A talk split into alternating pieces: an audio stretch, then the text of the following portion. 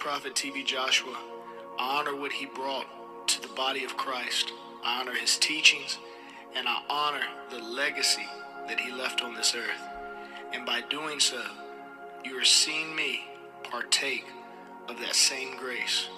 You will be filled with the Holy Spirit.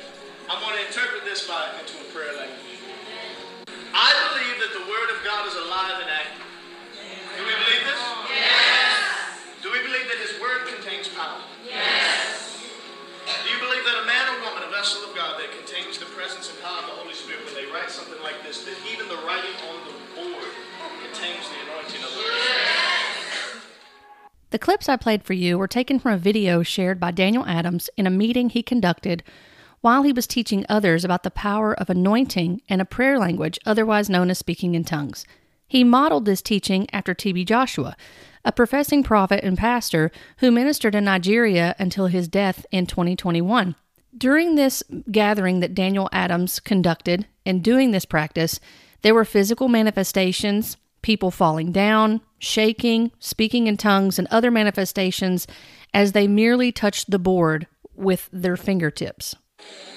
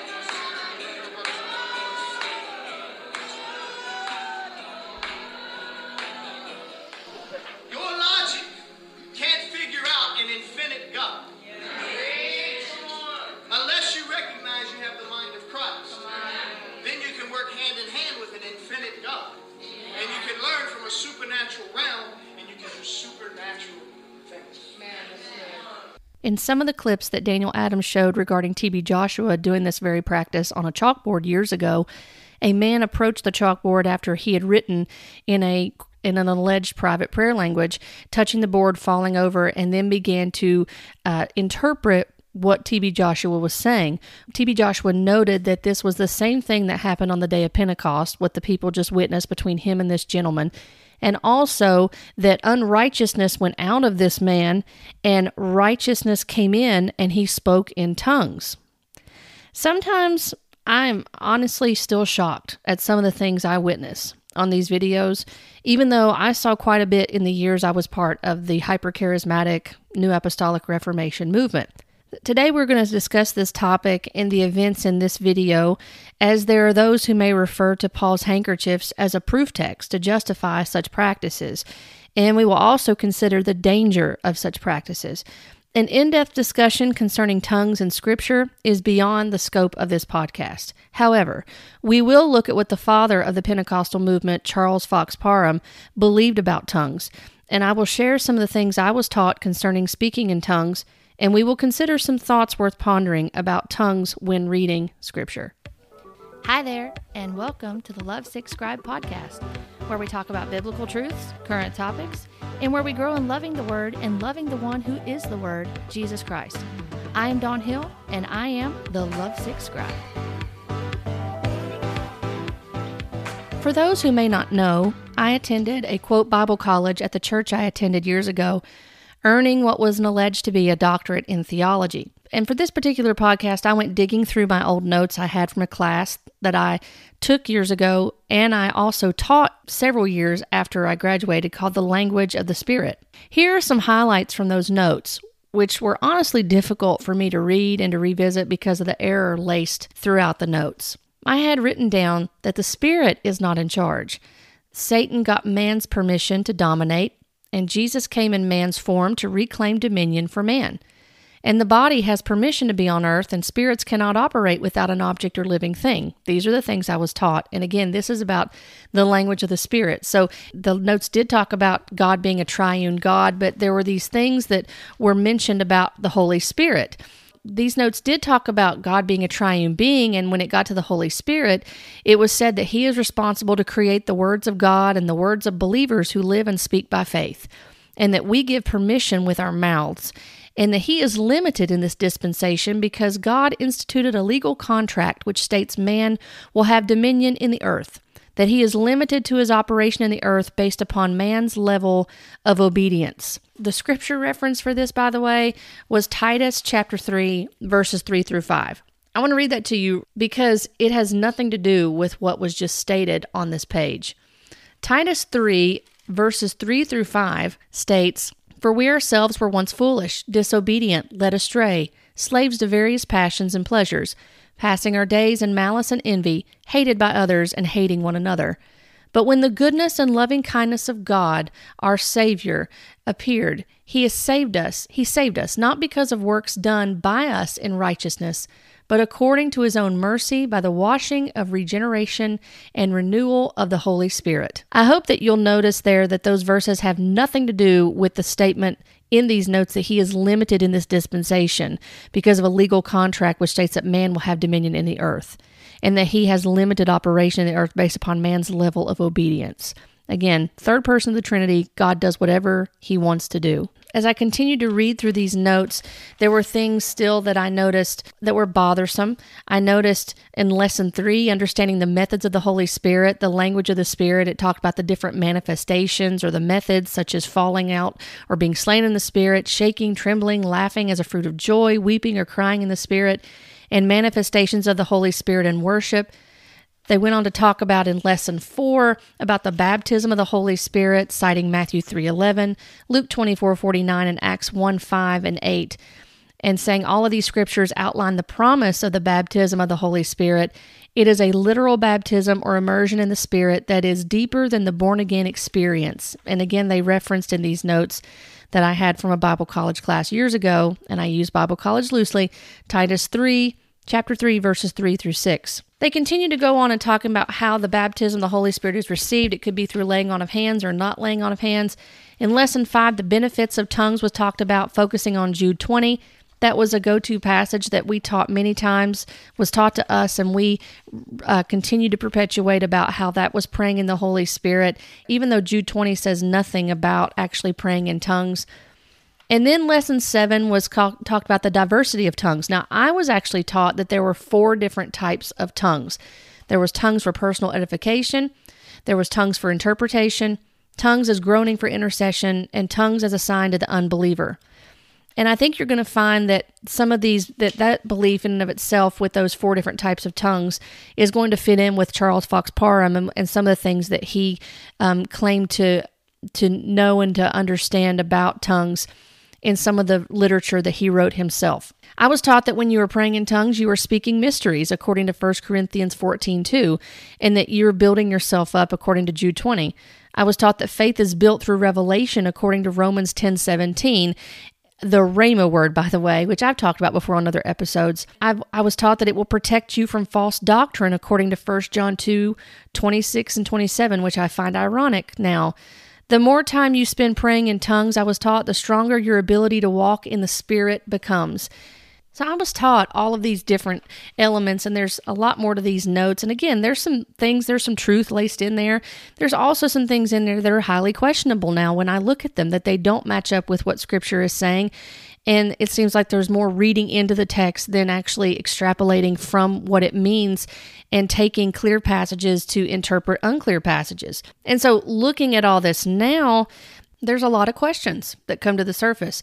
And there are most certainly questions when I watch a video with Daniel Adams stating that the anointing, the same anointing that we believe is in the very Word of God, that is Logos and Rhema, by the way. And I would just point out Romans 10 17, the Rhema word is the spoken word, which is talking about the gospel, proclaiming the gospel. Read Romans 17 in context, please.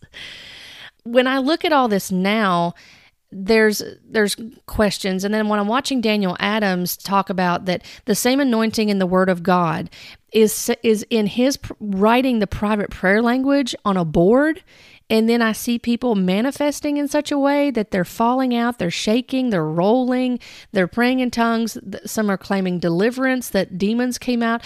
This is beyond the pale. I mean, it's beyond the scope of what is even biblical. Now, I will say this I'm going to tell on some of the things that that I was accustomed to in in this movement because there was some wild stuff that happened or wild allegations that were made.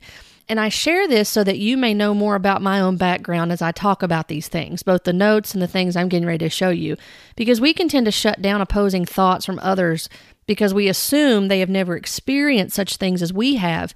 And even if I had never experienced any of these things or can um, talk about how I heard these these accounts being relayed when I was in these services, that does not change the fact that Scripture is to be our standard and our foundation, not our experiences or our emotions, which tends to happen quite a bit. It can happen in any circumstance. When you're talking about this particular movement, experience and emotions are heightened to a a supreme standard and used as a barometer, if you will. So there were a couple of things that came to mind when I when I thought about this. For one thing, we used to have um, napkins, cloth napkins at our church, and some of you may relate to this. But they would have cloth napkins that they kept, and they had specific anointing oil that they would put on them. And so someone came and they said that they were having a family member that was having physical ailments, or there was marital issues, or whatever was going on. That somebody would actually cut a, a portion of this cloth off, put anointing oil on it, and send them with that, telling them and pray over it, and tell them, you know, this is what happened with Paul with his handkerchiefs, with his aprons, and so we can do this. And what you'll want to do is put this little portion of this handkerchief in your loved one's pillowcase, and um, you know it has the anointing in it, and it will help them. It kind of sounds like witchcraft, you know, and it sound it really sounds new age witchcraft type practices. So those are the things that would happen. And then there was a personal example that happened to me that I was given a square from from Oral Roberts napkin that was given to Ryan and his wife when they had him pray over them and they took a, a seed to him, like a gift to him. And so they wanted him to impart something to them or to pray over them. And they took a napkin. Well, I was given um, a square of this cloth that it was anointed to for um, for my family to use at different times. So there was that. And then there's this really strange story I'm going to tell you, and it's it's bizarre, but I'm going to tell you. So I remember years ago sitting in a service where a minister was relaying this account. This woman came to this minister, and her son was battling with addiction. Well, what she had this minister do was she had him carry candy bars in his pockets. And so he carried these candy bars for weeks or months. It, w- it was some long extended period of time. And he carried them whenever he ministered. And sh- her thought was, I guess he also agreed with this, is that the anointing from his life, from, from God, would transfer into the candy bars and they would, they would impact her, this woman's son. And so he gave the candy bars back to the woman. And the story went that the candy bars were given to, to her son and he was delivered of drug addiction. And it was all attributed to this man and his anointing on these candy bars. And so, taking all this con- into consideration, what you just heard me read from those notes, Daniel Adams' videos, some of the, the things I've shared with you about just examples that I can share, and you probably have your own examples the video we heard and saw from Daniel Adams was was rather disturbing to me because of the implications and because of the practice being perpetuated. It did not look it was there's nowhere in scripture that we're told to do this. Nowhere. Are we, is this modeled? This is not, we don't see this anywhere. However, the belief of spiritual energy being contained in objects is not uncommon, nor is it exclusive to practices found in areas of the charismatic movement. I talked to one of my friends who was involved in the New Age, a sister in Christ, uh, formerly involved in the New Age, and to her recollection, there was no practice like this of touching something and falling over and shaking. However, there are New Age beliefs that are common among religious and non religious Americans. I found this article that dated back from October 1st, 2018, from Pew Research. And they talked in this article about most American adults self identify as Christians, but many Christians also hold what are sometimes characterized as New Age beliefs, including belief in reincarnation, astrology, psychics, and the presence of spiritual energy in physical objects like mountains or trees. And many Americans, they say in this article, who are religiously unaffiliated also have these beliefs. Overall, roughly 6 in 10 American adults accept at least one of these New Age beliefs. Specifically, 4 in 10 believe in psychics and that spiritual energy can be found in physical objects, while somewhat smaller shares express belief in reincarnation and astrology.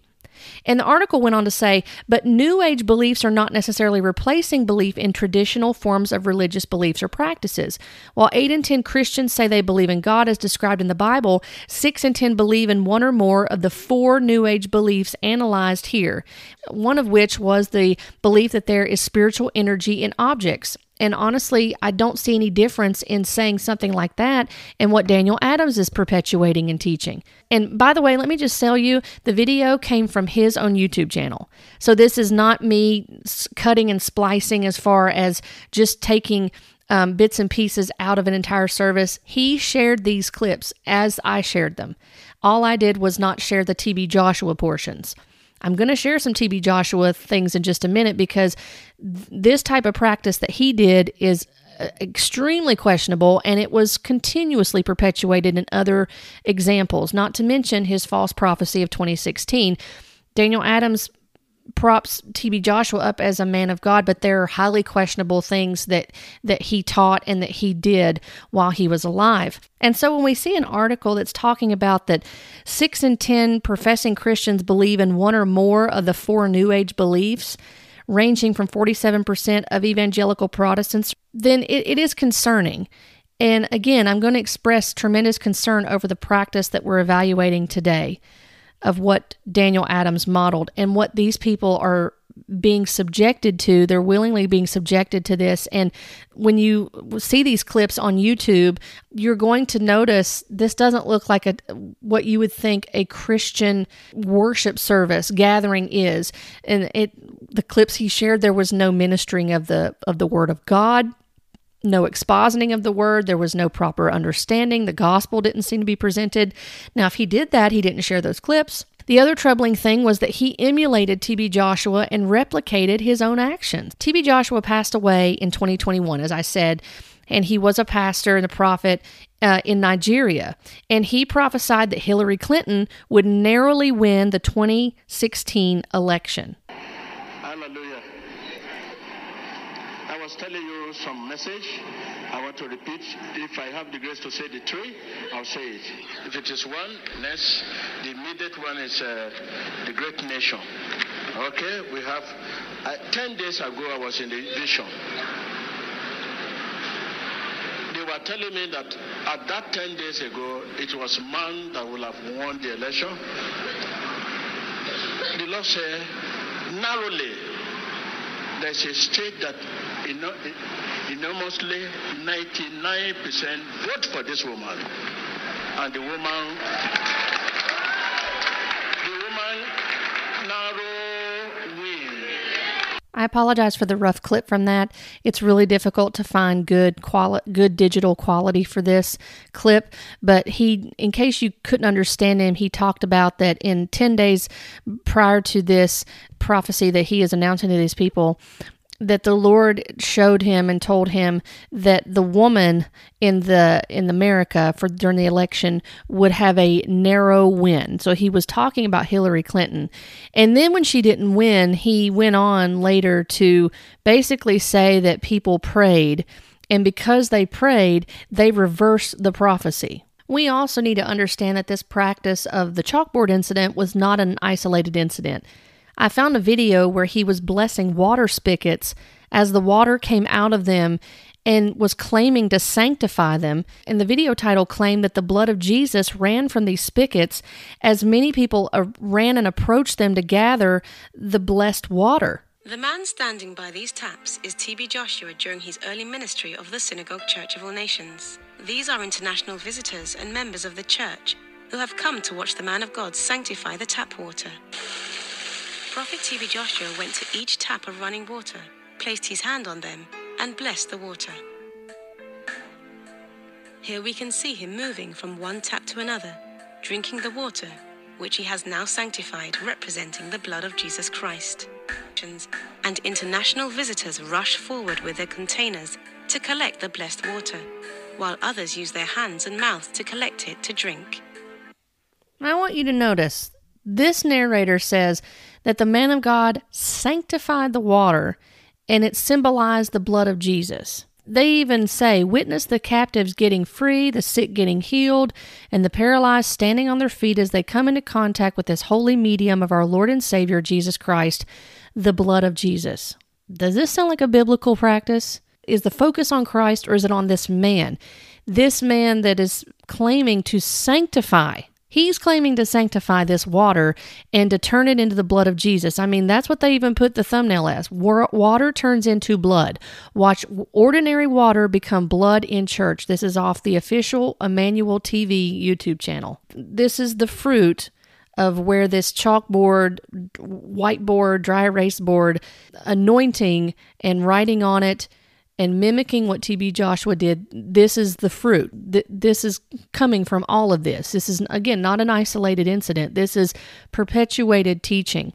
So that was disturbing. And there are people that, when you watch the video, that they were getting in the water, they were falling down, they were crossing their ankles, saying they were bound by Satan, that they were um, um, a slave of Satan, and that they needed deliverance. They were weeding out the people that were alleging to be in bondage to Satan and um, they were uh, using this water to to bless others that were coming to collect it because again the focus was on TB Joshua blessing it. This is the warped mindset uh, that's going on here. This the the focus is not on Christ. It's focused on a fallible sinful man that needs Christ. There's a difference in that. But the thing is is that in this movement they will teach that we have all this authority and we have all this power while saying the name of Jesus but it seems that God is treated in, an, in a very irreverent way. Um, by by some of these leaders. Now, there was also a video in January of 2021. This was several months before jo- TB Joshua passed, where he was promoting the distribution of his anointing water and anointing sticker. Yes, anointing water and anointing sticker that came together. And he testified of alleged deliverances with people falling out, rolling in the floor, vomiting what they called poisonous substances when they labeled it on the screen, just from merely touching the box containing the water. They had these boxes with the stickers lined up on tables, and the people would come in, the partners would come in, and as they touched them or even got near the table, they would start manifesting what, what people in this movement what we are familiar with that know that term manifesting.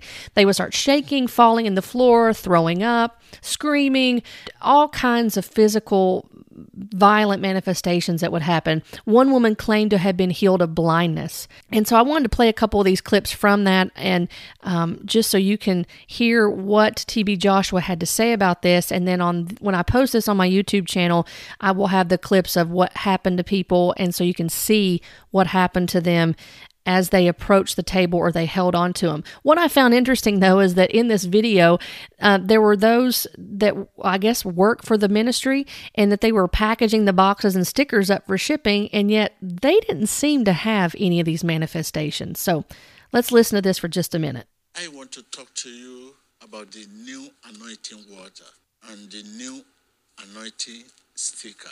There was a manner in which we receive the new anointing water and the new anointing sticker matters.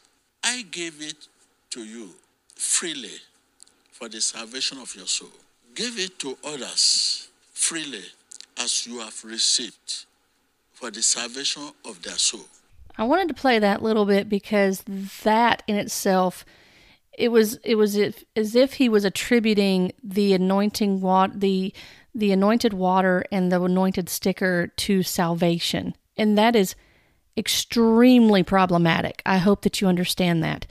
I'm going to play a little bit more of this. And again, I'll play the clips where you can see how people reacted to it on my YouTube channel when I do post this later. But I want you to hear what they claim is going on, the narrator claims is going on when people receive the anointing water and the anointing sticker.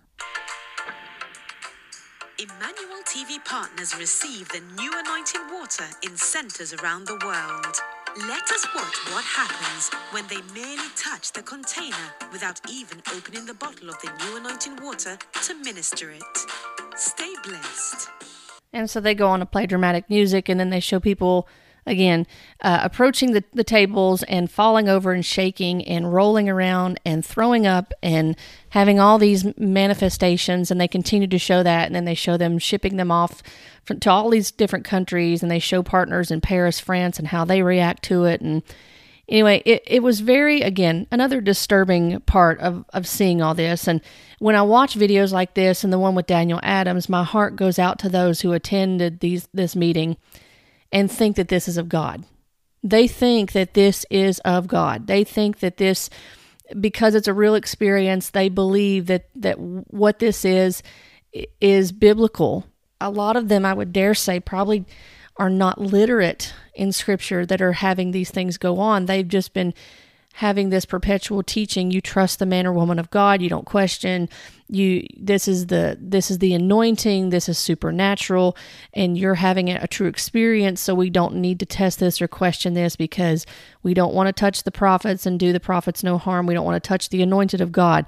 Our hearts can be deceived. Our flesh can be manipulated and our emotions can be heightened. And the experience is real, but the question is is it biblical? And who is the focus here? Again, is it Christ or is it TB Joshua? Is it Christ or is it Daniel Adams?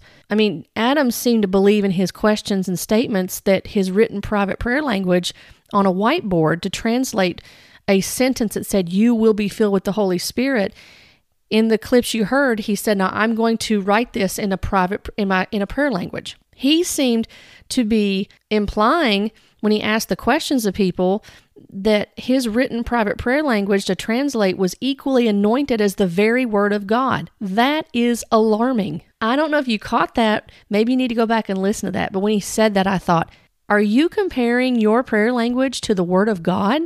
You're trying to say that you just translated it into a into a prayer language that no one can verify. You're saying that this is because you did some chicken scratch up on the on a board that that this is a, a language.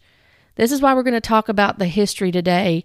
So, when he's making these claims, that is very concerning. And TB Joshua said that unrighteousness went out and righteousness came in, as I said a minute ago. And the man who came to the board spoke in tongues. This is what he's when he said righteousness went in, he spoke in tongues. So was he that powerful? Was TB Joshua that powerful? Was he that powerful to anoint spigots and sanctify them, water spigots, and and to and to claim that they're the blood of Jesus? Or are these people being given over to strong delusions by God? That those are the things I consider. And some people will go into the passage in Acts chapter 19 when Paul had the handkerchiefs. This to my knowledge this is the only account that we see in, in the New Testament where this even happened aside from um, Peter's shadow that we see earlier on in Acts. I think in Acts 5, but in Acts 19 verse 11 we see that prior to this that Paul had traveled to Ephesus. He had ministered to the disciples of John, by the way, and they had been baptized into Christ. And then Paul laid his hands on them, and that the Holy Spirit came on them, and they began speaking in tongues and prophesying. We'll, we'll come back to that in just a little bit. But when we go to verse 11, it says, And God was doing extraordinary miracles by the hands of Paul, so that even handkerchiefs or aprons that had touched his skin were carried away to the sick, and their diseases left them, and the evil spirits came out of them. And so when we look at this, I, I, hope that we can agree on this is that this is a descriptive passage. This is not prescriptive. This is not telling us that, that we're supposed to do this. And it's highlighting the fact that Paul was called as an apostle of Christ to minister to the Gentiles, to proclaim the gospel to the Gentiles. He was an apostle of Christ. The apostles of Christ were given the authority from Christ to do certain things and to operate in, um, into doing miracles, signs and wonders, and this authenticated their ministry. It showed that they truly did come from Christ. So, this is not a prescriptive passage, this is descriptive. We're never instructed in all of the epistles to conduct ourselves in such ways as Christians. This looks more pagan behavior. And I use that term a lot, but when I look at how even in the past how I used to conduct myself in certain ways and things that real experiences that I had, they identify with more with pagan behavior than they do with the conduct of a, of a believer in Christ. There are no other instances in Scripture of us seeing this type of practice. We do not create extra biblical practices based on personal experience or on one Bible verse describing an account rather than instructing the church in their conduct. this is not a, normal practice that we would we want to um, institute. We don't want to tell people, well, this is what you need to do. You just, we're going to anoint this, and then you just put it in your pillowcase, you put it somewhere, and it has the anointing on it, and we're just going to believe that God's going to move. How about ministering the gospel to people? How about teaching them what the Word of God says? How about sharing the truth with them in love? How about proper biblical discipleship? How about doing that instead of doing these practices that are more akin to New Age occult practices and are really blurring the lines to where that it, it doesn't it does not look like biblical christianity and people are not growing in proper biblical sanctification.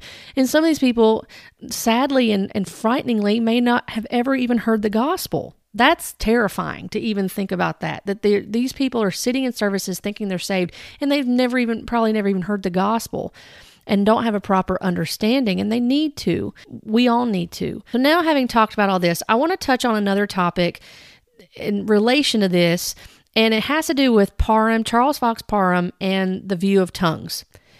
And some of you may be aware of this history, and some of you may not be. I was not fully aware of this history until the past year and a half, two years, because there were things that were told to us. You know, if you ever read God's Generals, that was one of the books that was used as like a textbook for one of the, again, classes I took in, quote, Bible college.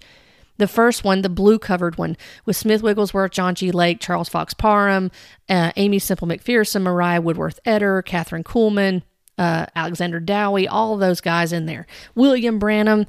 Goodness gracious, that'd be another good one to talk about. But there's lots of other people that have covered that topic way better than I could. But I wanted to talk about this for Parham and also too to tell you Daniel Long has some videos that talk more in depth about the history of tongues because it goes beyond Parham. It goes into the Shakers, the Irvingites. So I would encourage you to check those out because I think they'll, they'll, they'll be of help to you. And sometimes we tend to avoid things that we don't want to talk about things such as tongues because it's such a sacred thing for some for some that we don't want that touched. We don't want to go there. We don't want to talk about it. Some people highly value the private prayer language and to even consider that it may not even be a biblical practice and that that the the the history of it is questionable at best then that really it it's it can be controversial to people and a hot topic for people. But I encourage you to look into it. This was one of the things that was um, eye opening for me when I began to study scripture, to look at it, to listen to exposition on this, to read about this, to learn the history about it. And the more that I did, the more things began to unravel. And I also began to understand what it truly meant to be spirit filled. Um, for those that will relate to this too, a lot of times some of us have heard this these things said is when you're in this type of movement that those who are spirit filled are the ones that speak in tongues and they operate miracle signs and wonders. They cast out demons and they do all of these things. And those people that don't do that they're dead. They're in dead churches. They're in dry churches. They're religious. They're pharisees. They're hypercritical they they reject uh, the holy they blaspheme the holy spirit. They reject the holy spirit. So you know they don't have anything to do with god God. Or maybe they'll say, well, you know, we, we're thankful for this certain denomination or that one because they do get people saved or they do this or that, but they just don't believe in the Holy Spirit. What an absolute lie. It's an absolute lie. And I would encourage you to actually do some Bible study on what it means to be spirit filled and what that looks like in the life of a believer. So I want to focus on what Parham believed and taught so that you will be aware of some of the history of this. And as I said, many may not be familiar with it as it may have been whitewashed or conveniently left out. You know, some things will be said to say, well, this person wasn't perfect. They had these sins in their lives and such. But then the matter of this is not even mentioned in God's Generals, for example, about Charles Fox Parham and what happened with the speaking in tongues and what he actually believed. Now, one of the references I found that I read through was actually an, an academia article. And this was, and this talked about Charles Fox Parham and his views of speaking in tongues. So I wanted to read some of the summary and some of the things in this academia article for you. And I'll post the link to it so you can read it for yourself if you choose to do so. But I want to share some of these things with you so you have a better understanding about what Parham believed, who is who is identified as the father of Pentecostalism, by the way.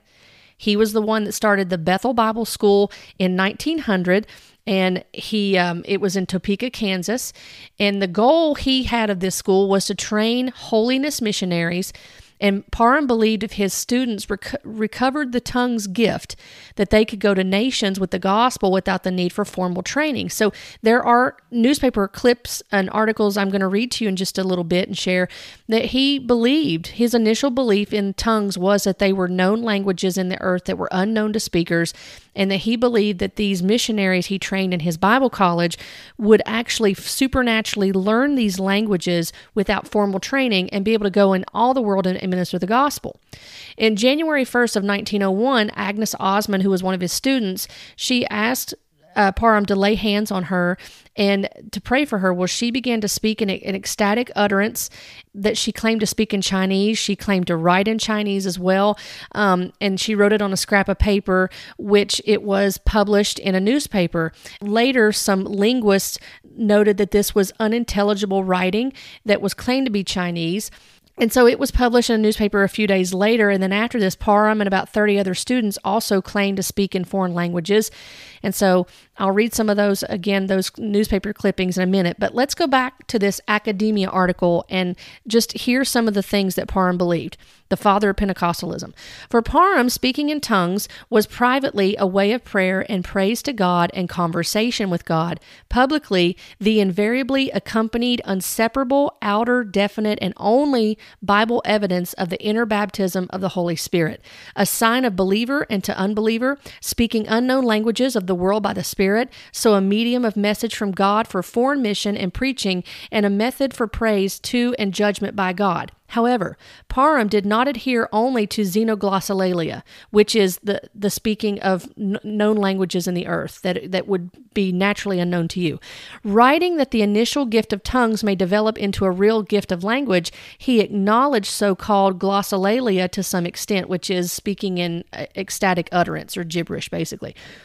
The article went on to say his understanding of tongues as a private prayer was noted in a book written by Parham in 1911, The Everlasting Gospel.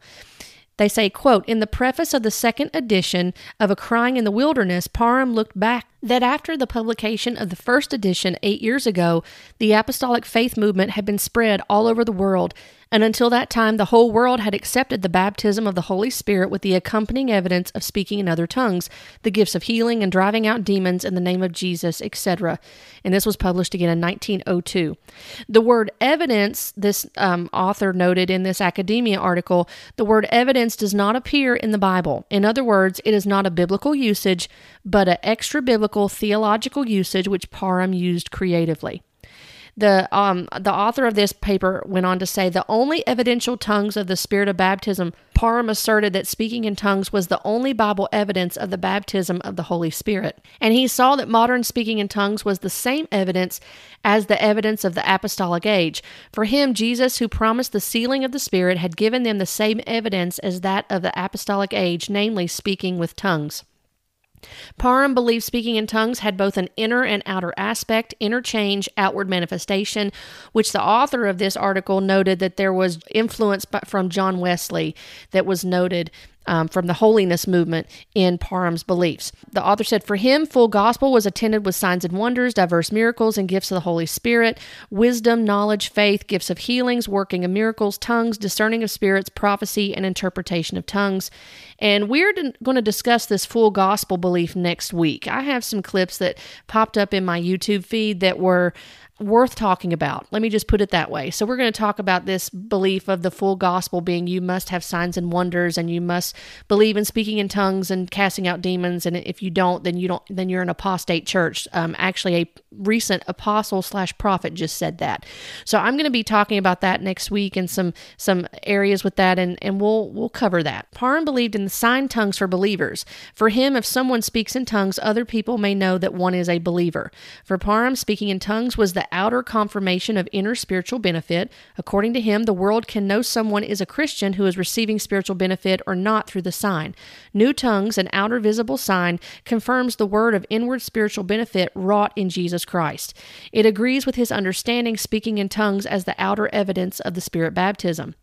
The author went on to say, according to Parham, modern Pentecost is given not only as the sign of a believer, but also as the sign to unbelievers, and is the power to witness not only in one's own language, but also in other tongues as the Spirit gives utterance. The proclamation of tongues was another area that Parham believed in, according to this um, this author at first, uh, Parham believed in the language uh, tongues. He thought that all tongues as languages of the world, or so called xenoglossolalia. He said that on the day of Pentecost, the disciples spoke various different languages, and Jews who gathered together from various nations heard that the disciples spoke the great things of God through their native languages. And if you'll take note in Acts 2, when you read that, there's six, at least 16 different nations that are highlighted in uh, hearing the proclamation of the, the the works of God and then hearing the gospel. Parham regarded the tongues of Agnes Ozman as Chinese, which confirmed the biblical study on spirit baptism of Bethel Bible School. He recollected that time and, wrote she began speaking in the Chinese language and was unable to speak English for three days. When she tried to write in English to tell us of her experience, she wrote the Chinese. And he also recollected tongues which he received with spirit baptism were the language of the world too. When he prayed for spirit baptism accompanying tongues, his tongue was twisted, and he began to worship God through Swedish, and he had spoken in tongues through various languages till the next morning.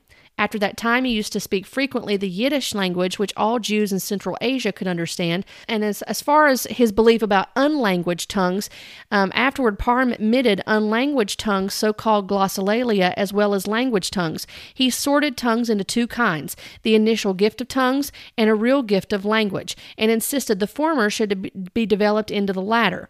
The speaking in tongues as the witness to Pentecost was named the initial gift of tongues by him.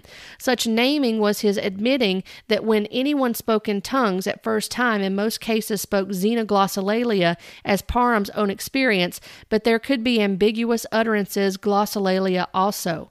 He believed the repetition of sound should progress into a real language for use. He also believed in various forms of tongues such as preaching, message, public praise, interpreting, writing, and missionary. He also believed that those who rejected speaking in tongues and were witnessing the gift of tongues as a sign of judgment on them for rejecting it. Now, I wanted to go on to this article I found on Cripplegate, and this and there were several articles about this that I've read through that talked about are tongues real languages. And Nathan Busenitz talks about the the history of with Parham and with tongues, and he references some of the newspaper clippings, newspaper articles.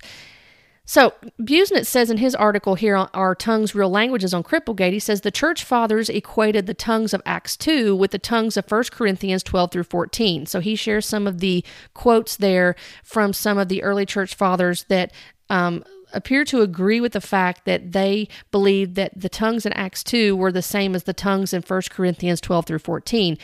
And he says, insisting that in both places the gift consisted of the ability to speak genuine languages. He said the reformers similarly regarded the gift of tongues as the supernatural ability to speak real foreign languages. As stated before, Parham indeed believed that tongues were known human languages supernaturally given, as noted in Acts 2. So, Parham, what you may not realize is Parham's original belief was that tongues were as what we should note in Acts 2. Now, some of us were taught that Acts 2 was a private prayer language. That's not what the scripture says. When you read it in context, this these were known languages that were unknown to the speakers, and they were supernaturally given for the ministering of the gospel. They, to, the tongues were signs to unbelievers. And so when we continue to, to look through that, we can use Acts 2 in order to understand 1 Corinthians 12 through 14. Another important thing to understand some have speculated that Parham's view of tongues changed when Azusa happened because of William Seymour. And there were things that were going on at Azusa that Parham did not agree with. Um, I believe that there was a, a quote that said that they were barking like dogs and crowing like roosters. So there were different things going on at Azusa that Parham did not agree with, that he felt was out of order. And some have speculated, including the author of that academic paper, that his view of tongues began to change then. As you'll get to hear in just a minute, regardless, there are some issues with his view of tongues. So, one of the uh, newspaper articles in uh, January 7th of 1901, um, Charles Parham was cited in the Topeka State Journal. He said, quote, The Lord will give us the power of speech to talk to the people of the various nations without having to study them in schools.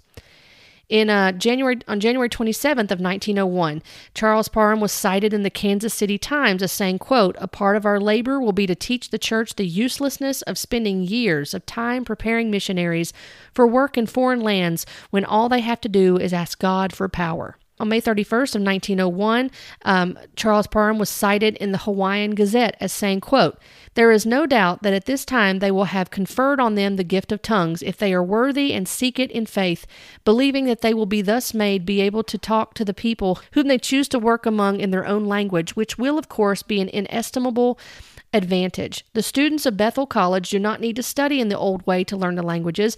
They have them conferred on them miraculously, being able to converse with Spaniards, Italians, Bohemians, Hungarians, Germans, and French in their own language.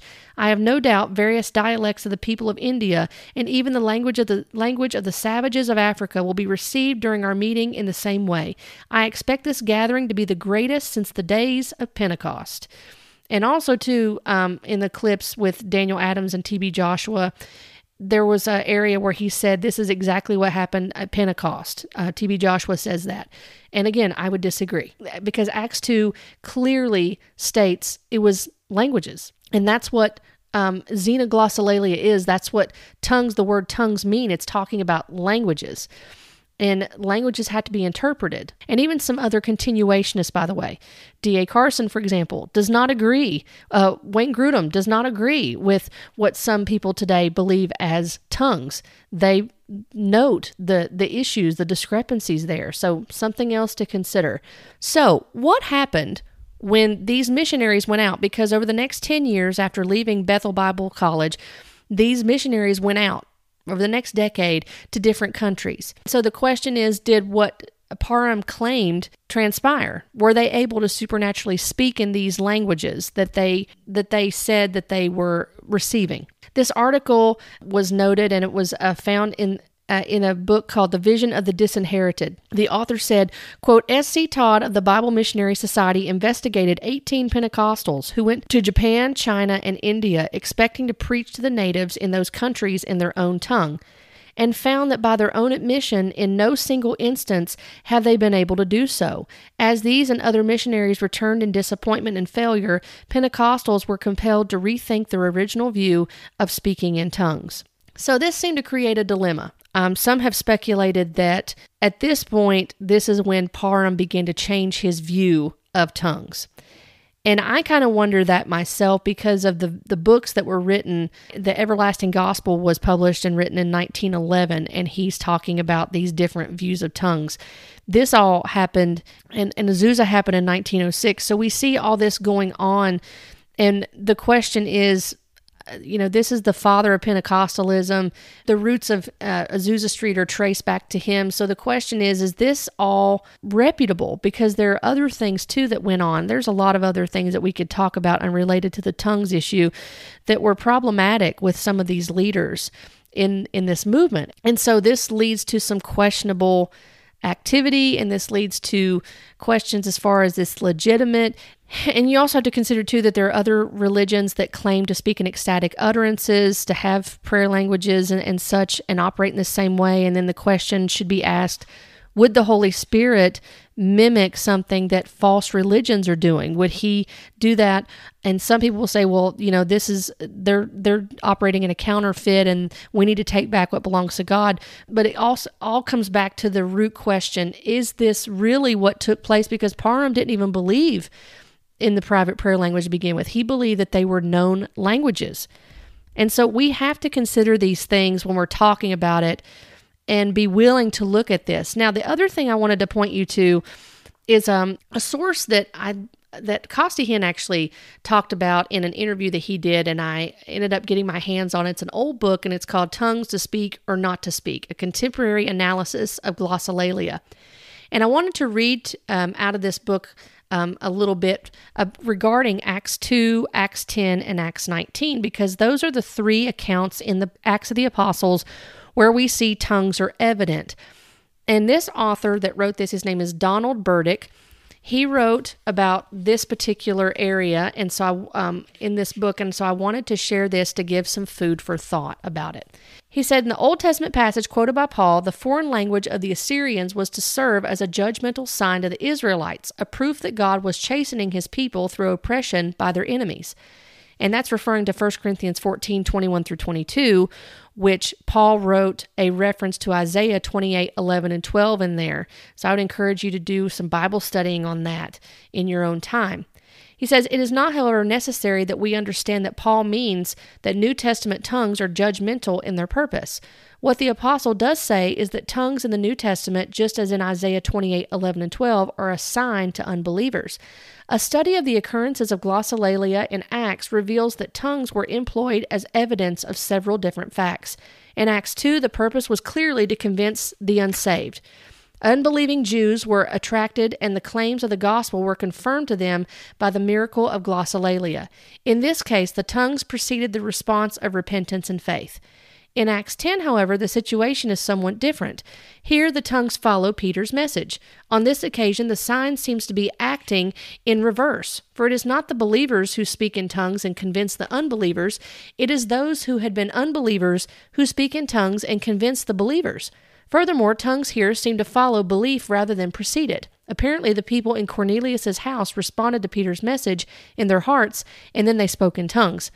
It was therefore not possible for tongues to serve as evidence to these Gentile unbelievers leading to their conversion. Instead, tongues function as evidence to Peter and his Jewish companions that God was performing the unexpected. He was saving uncircumcised Gentiles through faith alone.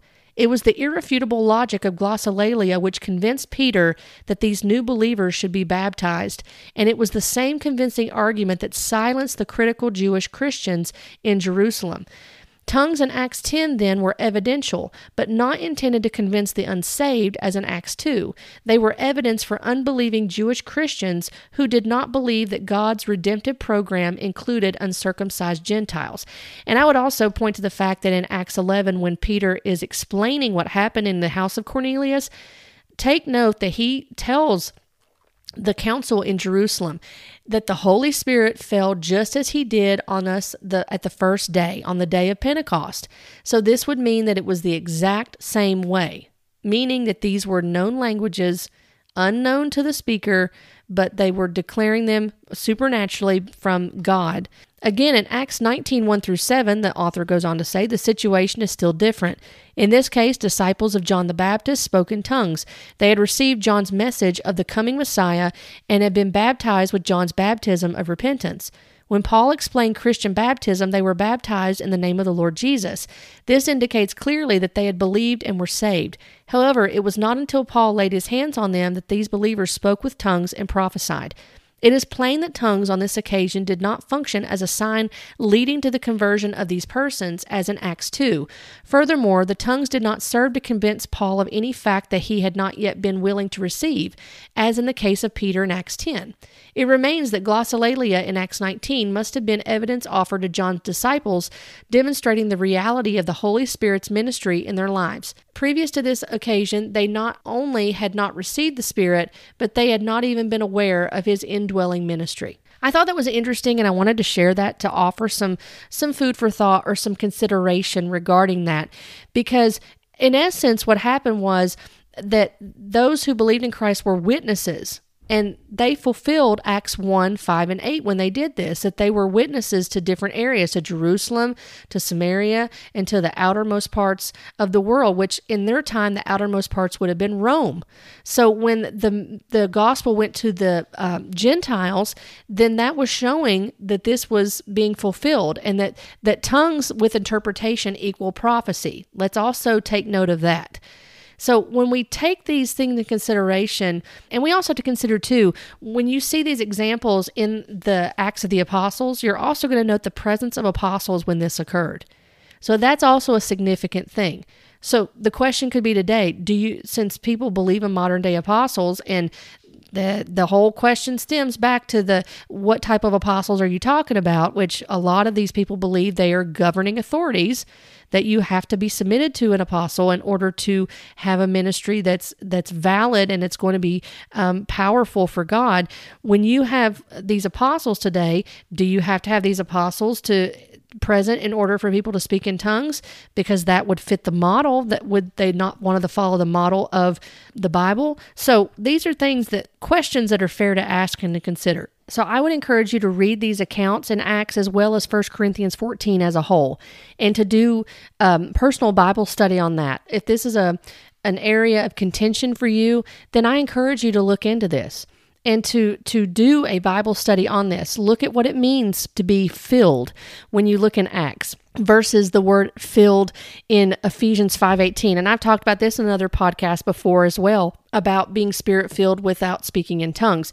And remember that clear passages interpret unclear passages. When you listen to um, Bible teachers, um, pastors, Bible scholars, they're going to, one of the things they will tell you when you're looking at um, Bible study and understanding passages better is that if you have an unclear passage, then it is governed by clear passages of Scripture. Acts 2 is a clear passage, and it helps us to understand 1 Corinthians 12 through 14. And it's okay to ask questions, it's okay to look into these things and to make sure that you're having a proper understanding of what's going on in the passage and not going on just what someone is telling you about personal experience, we want to stick close to, st- Scripture. That is the standard that we rest upon for truth. And I understand that this can be a sensitive topic. Again, a hot topic for people, controversial. It can it can really get people from zero to sixty real fast and, and upset when you talk about this. But I would also encourage you that claiming a private prayer language does not mark you as a believer or a spirit filled. There are not two classes of believers. Every believer is indwelt by the Holy Spirit at the moment of salvation, and we are progressively sanctified by the Holy Spirit to walk in spiritual maturity. And so I wanted to present these things to you today, both to, to talk a little bit about the very much concerning practice of claiming to write a private prayer language on a chalkboard or whiteboard and to say, well, this is anointed and you can touch it and you'll have this supernatural manifestation and then you'll shake and fall over and, and demons will come out and that you'll speak in tongues, which is not modeled in scripture whatsoever.